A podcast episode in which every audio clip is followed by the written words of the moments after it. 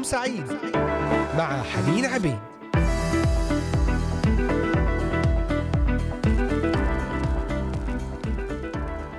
أهلا وسهلا بكل الأحباء المستمعين. أسعد الله أوقاتكم. من هنا من إذاعة صوت الأمل من الأراضي المقدسة لجميع بلدان الشرق الأوسط أجمل وأطيب التحيات.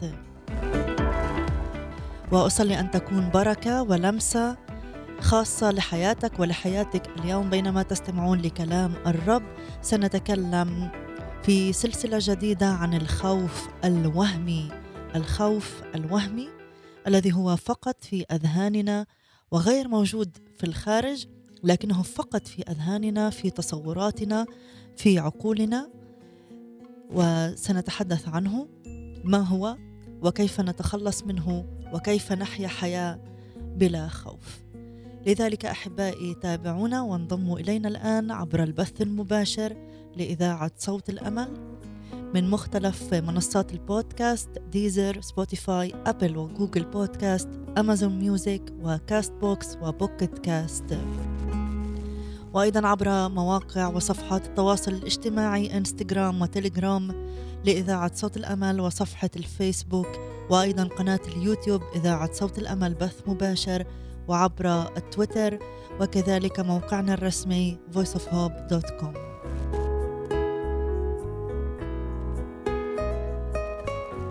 في البداية دعونا نتأمل في كلام الرب المبارك على فم النبي داود المزمور الثامن عشر.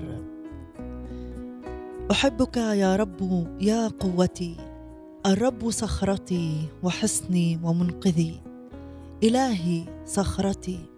به أحتمي ترسي وقرن خلاصي وملجئي. أدعو الرب الحميد فأتخلص من أعدائي. اكتنفتني حبال الموت وسيول الهلاك أفزعتني. حبال الهاوية حاقت بي أشراك الموت انتشبت بي. صرخت فسمع من هيكله صوتي وصراخي قدامه دخل أذنيه. فارتجت الأرض وارتعشت أسس الجبال ارتعدت وارتجت لأنه غضب. صعد دخان من أنفه ونار من فمه أكلت. جمر اشتعلت منه. طأطأ سموات ونزل وضباب تحت رجليه. إلهنا عظيم إلهنا قدير مهوب وجبار إله بإمكانك أن تضع ثقتك به اليوم وتحتمي به وتصرخ إليه فينجيك من كل أعدائك الذين هم إبليس وأجناده في حربنا الروحية. لننظر إلى هذا المزمور. كم الرب عظيم قوي قدير ينجيك ويخلصك. التفت إليه ولا تدع الخوف يتسرب إلى قلبك. ولا تدع الخوف يتسرب إلى نفسك. كما ذكرت سنتحدث عن الخوف الوهمي.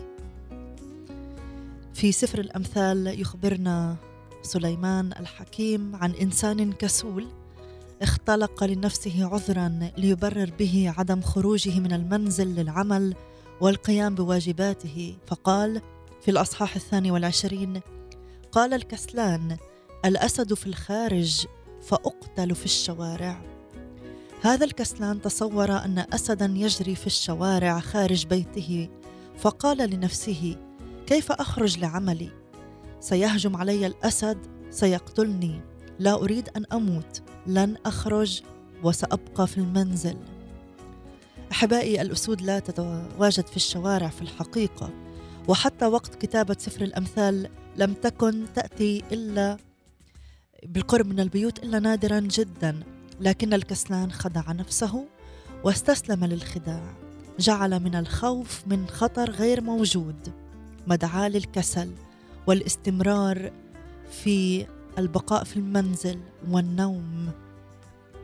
إذا فكرنا مليا في الأمر سنجد أن الأسد لم يكن في الخارج بل داخل البيت مع الكسلان.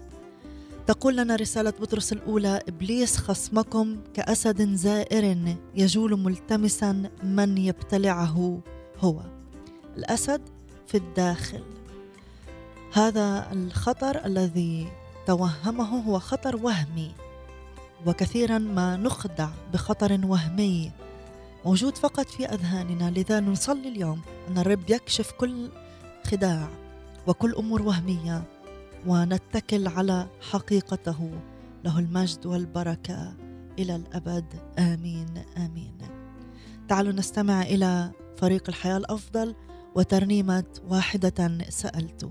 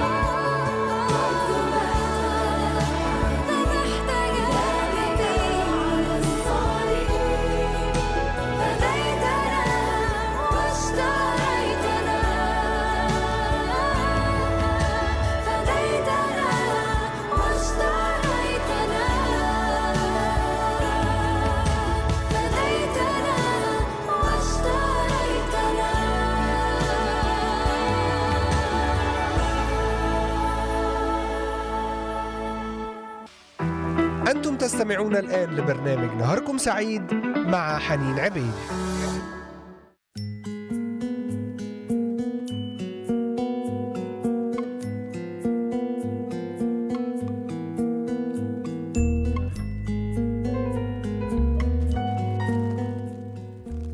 نعم أحبائي نتحدث في هذه الحلقة في سلسلة الخوف الوهمي الأسد الذي في الخارج الذي ذكر عنه سفر الأمثال قال الكسلان في قلبه الأسد في الخارج.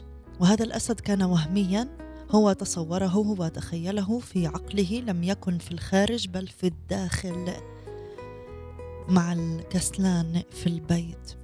قال بطرس في الرسالة الأولى الأصحاح الخامس إبليس خصمكم كأسد زائر يجول ملتمسا من يبتلعه هو. لم يكن هناك أسد خارج البيت. كان الأسد الحقيقي إبليس في داخل البيت بجوار الكسلان. يكذب عليه لكي يستمر في إضاعة الوقت الثمين الذي لا يحتاجه في النوم ويصدقه هذا المسكين ويعتقد أنه أحكم من الذين خرجوا من بيوتهم للعمل. قال أيضا في الأصحاح السادس والعشرين من سفر الأمثال الكسلان أوفر حكمة في عينيه من السبعة المجيبين بعقل.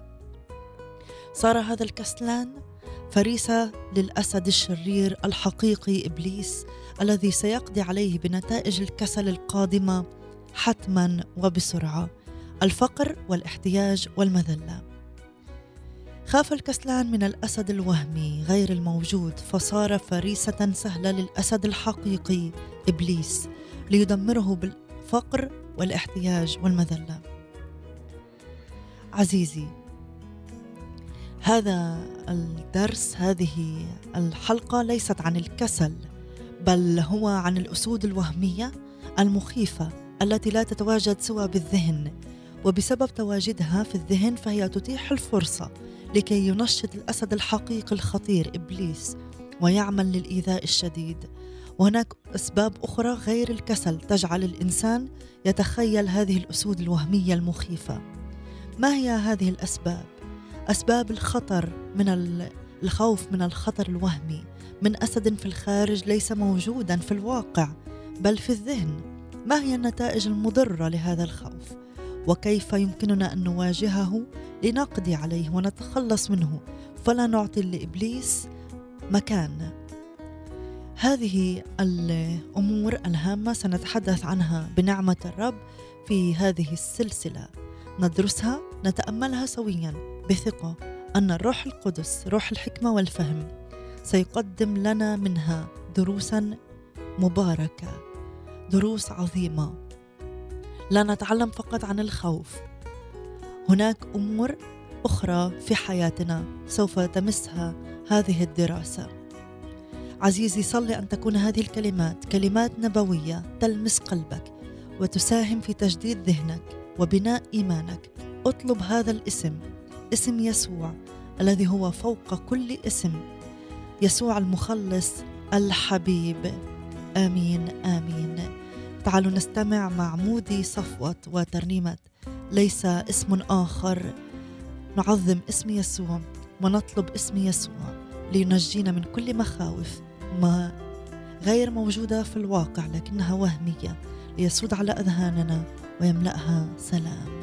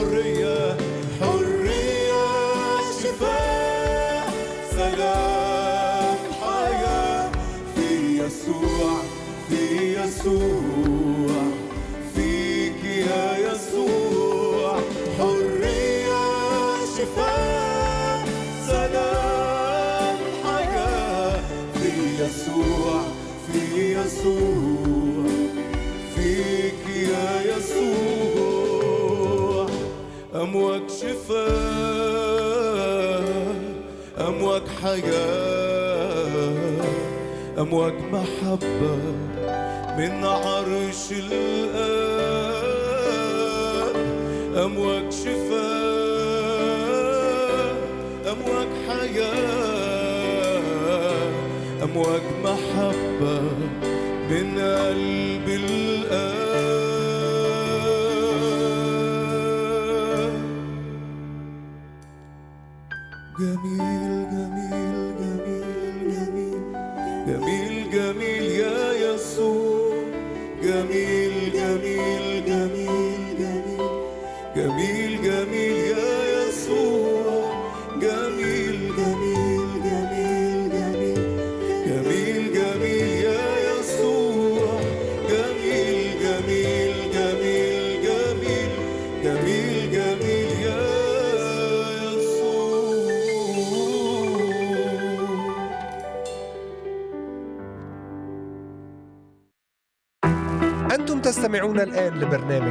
سعيد مع حنين عبيد.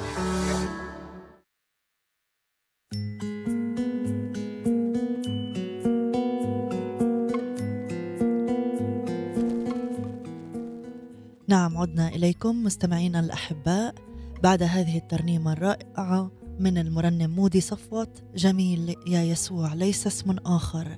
قد أعطي بين الناس به ينبغي أن نخلص. اسمك يا يسوع. واسم يسوع عندما نعلنه نخلص أيضا من كل خوف. وهذا ما نتكلم به في هذه الحلقة وفي هذه السلسلة بعنوان الأسد في الخارج. قال الكسلان في قلبه الأسد في الشوارع الأسد في الخارج فأقتل. ولم يكن هناك أي أسد في الشوارع. لا في ذلك الوقت ولا في اليوم. يمشي أسد في الشارع لكن هذا كان وهما لكي يبقى في بيته مستلقيا على فراشه لا يقوم بأي عمل. ونتحدث عن في البداية الأسد في الخارج عندما تكون بعيدا. قصة عن شعب الرب الذي كان متجها إلى أرض كنعان قادما من مصر عندما اقترب من حدود مملكة مؤاب. ظن بالاق ملك مؤاب أن شعب الرب قادم للهجوم على مملكته والاستيلاء على خيراتها. فخاف جدا لأنه كان قد سمع عن قوة شعب الرب وكيف انتصر انتصارا عظيما على فرعون القوي جدا ثم على عماليق العدو الخطير. لم يضيع بالاق الوقت فأسرع مستنجدا ببلعام أقوى ساحر في العالم وقت ذاك. استخدمه من بلده البعيد بعد أن أغراه بالمال الوفير كي يأتي لكي يعلن لعنات على شعب الرب ليصنع له سحرا قويا يوجه ضده أرواحا شريرة قوية تصيبه بأمراض قاتلة وتؤذيه بأي أضرار أخرى شديدة. لم ينجح بالعام بل فشل فشلا ذريعا ولم يقدر أن يمس شعب الرب ويضرهم بالسحر. والمدهش حقا أن الرب لم يكتف بمنعه من أن ينطق بأي كلمات يلعن بها الشعب بل أجبره أيضا أن يتكلم أمام بالاق في ثلاث مرات بعبارات تتحدث عن امتيازات الشعب شعب الرب العظيمه في المرة الأولى قال بلعام إنه شعب لا مثيل له بين كل الشعوب لا يقدر أحد أن يلعنه. وفي المرة الثانية أكد أنه شعب برره الرب لا يرى الرب آثامه لأنه كان يقدم الذبائح التي ترمز إلى ذبيحة الصليب. ولا يستطيع أي سحر أو عرافة أن يؤذيه وهو شعب منتصر على أعدائه. وفي المرة الثالثة شهد بلعام لما فعله الرب بشعبه جعله شعبا مبهجا وغنيا وقويا كالأسد. من يباركه؟ يبارك ومن يلعنه؟ ملعون. عزيزي إن هذه الامتيازات هي لك إن كانت لديك علاقة حقيقية بيسوع. باستطاعتك أن تثق كل الثقة أنه لن يقدر أحد أن يوجه إليك اللعنة أو يؤذيك بالسحر أو الحسد. مكتوب في سفر أشعياء. كل آلة صورت. أعدت لك ضدك لا تنجح. آمن أن الرب سيفعل معك نفس ما فعله مع شعبه في قصة بالاق. فحينما توجد ضرورة سيصمت أعدائك إبليس وأجناده وأي شخص يتكلم عليك بكلام سيء غير كلام الرب. سيجبرهم على أن يتكلموا بكلمات بالبركة كلمات حسنة لخيرك كما أجبر هذا الساحر. له المجد والبركة إلهنا يسوع المسيح. آمين آمين. تعالوا نستمع إلى ترنيمة مع المرنم سعيد رمضان جواي احتياج لشخصك.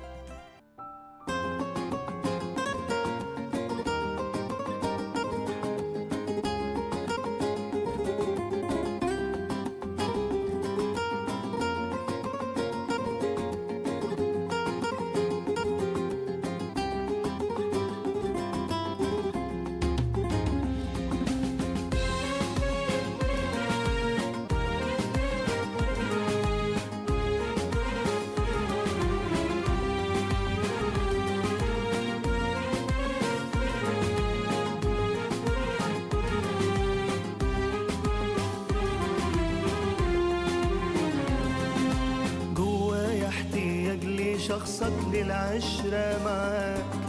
نفسي أكون بالقرب منك يشبعني لقاك جوايا احتياج لشخصك للعشرة معاك. نفسي أكون بالقرب منك يشبعني لقاك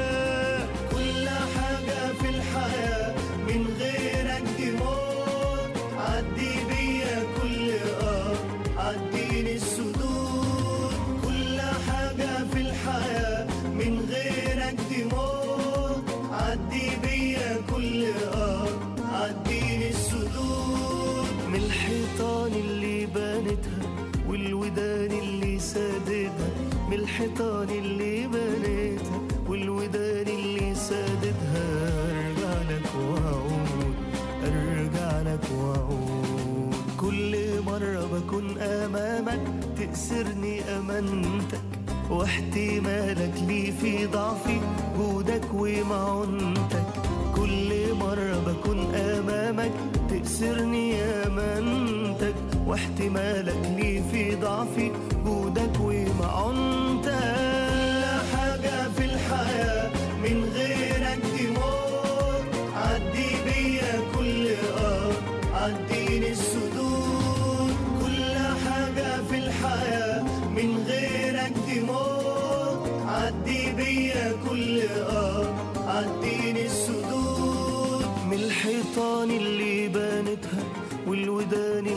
سادتها من الحيطان اللي بنتها والودان اللي سادتها أرجع لك وأعود أرجع لك وأعود.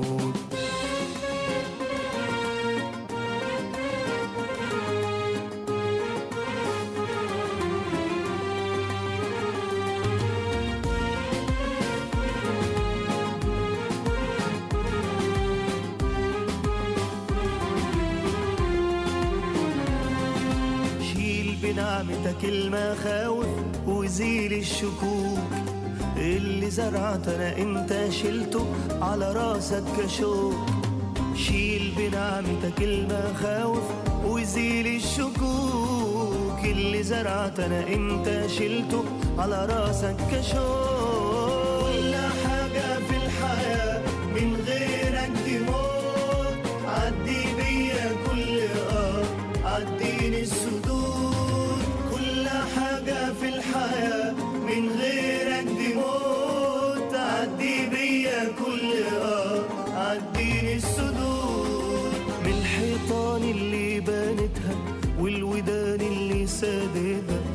الحيطان اللي بنيتها والودان اللي سادتها ارجع لك واعود ارجع لك واعود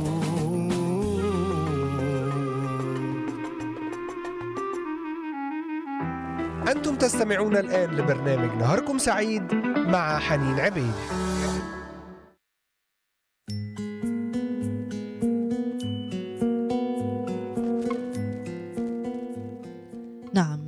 ما أجمل كلمات هذه الترنيمة ولا سيما العدد الأخير. شيل بنعمتك المخاوف وزيل الشكوك. اللي زرعته أنا أنت شلته على راسك كشوك. يسوع حمل عنك كل الألم وكل آثار اللعنة وكل آثار الخطية ومنها الخوف. وفي حديثنا في هذه الحلقة وفي هذه السلسلة عن المخاوف ولا سيما المخاوف الوهمية. التي هي في أذهاننا فقط وليست في الخارج. نكمل أحبائي المستمعين عن قصة شعب الرب التي وردت في سفر التثنية. قال خوف بالاق ملك موآب من شعب الرب. لم يكن هناك أي مبرر لهذا الخوف على الإطلاق. لم يكن هناك مبرر لإنفاقه أموالا طائلة لإحضار ساحر من أرض بعيدة هو بالعام لكي يلعن الشعب. نعم كان الشعب قويا جدا وحقق انتصارات عظيمة على كل أعدائه لكنه لم يكن ابدا ينوي على أن يهجم على مملكة مؤاب لأن الرب سبق وأمره بكلمات واضحة. لا تعادي مؤاب ولا تثر عليهم حربا. تصور بالاق أن الأسد في الخارج ولم يكن هناك أسد. هذا الخوف الوهمي من أن الشعب سيهجم عليه كان خوفا وهميا. ونتيجة لذلك تصرف بالاق ملك مؤاب نتيجة خوفه من أسد غير موجود إلا في ذهنه. ماذا خسر؟ ليس فقط أموال كثيرة التي أنفقها لإحضار بالعام الساحر بل أيضا الإحساس بالإحباط والمرارة. ماذا قال لبلعام لتشتم اعدائي دعوتك وهو ذا أنت قد باركتهم. الآن ثلاث دفعات. بدلا من أن يلعنهم بلعام أمره الرب أن يسكت ولا يلعن. بل يبارك وليس مرة واحدة بل ثلاث مرات أن يتكلم عنهم بكلام مبارك وحسن. اشتعل غضب بالاق الملك على بلعام وطرده اهرب إلى مكانك.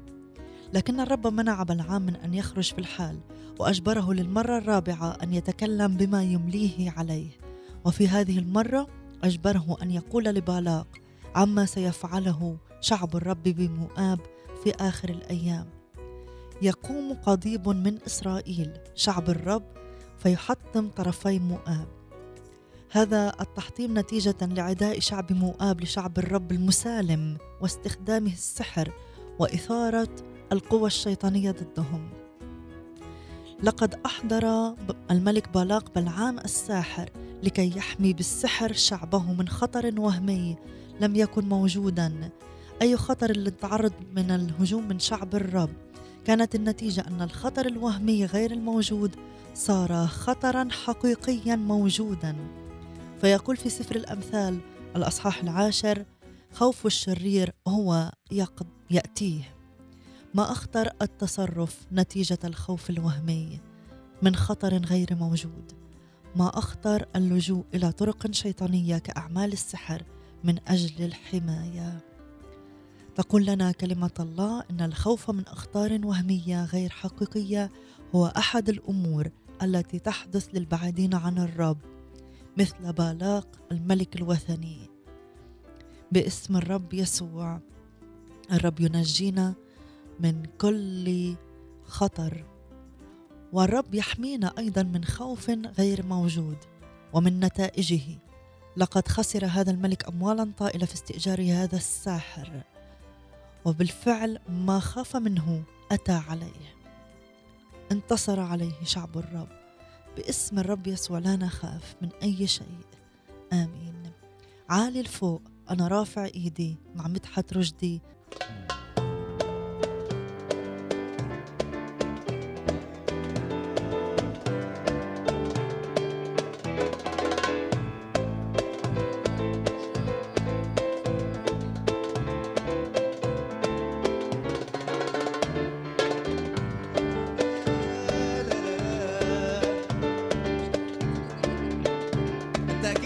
رنم معانا. عالي لفوق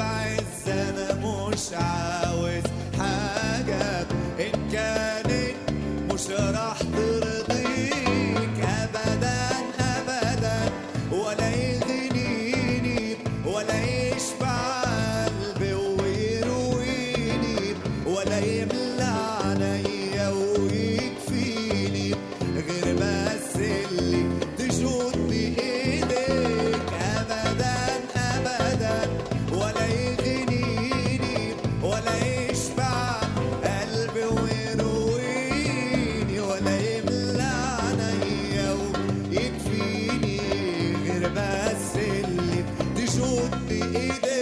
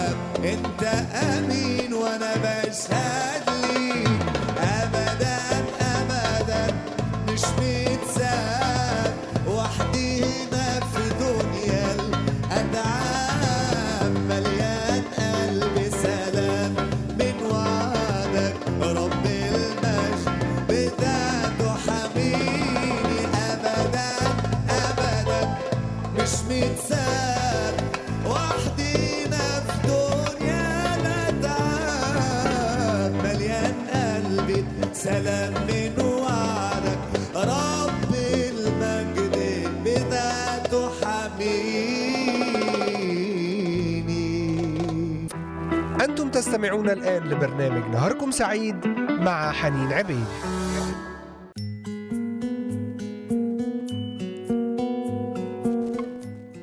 نعم أحبائي تحدثنا قبل الفاصل عن بالاق الملك الذي خاف من شعب الرب لأن يقيم حربا ضده وهذا لم يكن في الفعل. فشعب الرب لم ينوي على حرب مع هذا الملك لكن سلام.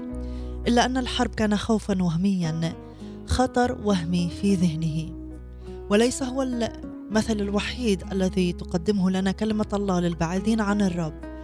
وهناك أيضا شاول الملك الذي ابتعد عن الرب وقطع علاقته مع النبي العظيم صموئيل فأصابه الخوف الوهمي. خوف من خطر وهمي وعذبه هذا الخوف كثيرا وأضره ضررا شديدا. خاف شاول من داود واعتقد أنه يخطط لقتله وكان خوفا من خطر وهمي لا وجود له. فداود لم يفكر مطلقا في إيذاء شاول والأحداث العملية برهنت على هذه الحقيقة بما لا يدع أي مجال للشك. خاف شاول من داود خوفا عذبه سنوات أهدر فيها طاقته ووقته لكي يتخلص من داود. وبالرغم من ذلك باءت كل محاولاته بالفشل وكان شاول يطلبه كل الأيام. أن يطلب داود ليقتله ولكن لم يدفعه الله ليده. وبسبب هذا الخوف أساء شاول بشدة إلى أسرته إلى ابنه وزوجته وإلى خدام الرب. كما تسبب انشغاله الدائم في ملاحقة داود والبحث عنه في انصرافه عن الاهتمام بمملكته وجيشه فكانت النتيجة الهزيمة الساحقة في معركة جبل جلبوع وسقوطه هو وثلاث من أولاده قتلى. سفر صموئيل الأول الأصحاح الحادي والثلاثين مدونة لنا هذه الحادثة. ما أخطر أن نحيا بعيدا عن الرب. ما أخطر يا أحبائي أن نحيا بعيدا عن الرب. سيصيبنا مثل ما حدث مع شاول. تكثر في الخارج الأسود التي تملأ أذهاننا فتخيفنا وتعذبنا وتدفعنا للإساءة بأنفسنا وبأحبائنا. يا رب أعطنا سلام وحررنا من كل خوف. وهمي غير موجود لكنه من أذهاننا باسم الرب يسوع المسيح. تعالوا نختتم هذه الساعة بترنيمة مع فريق التسبيح أيها الرب سيدنا وأشكركم جزيل الشكر أحبائي على حسن المتابعة والإصغاء.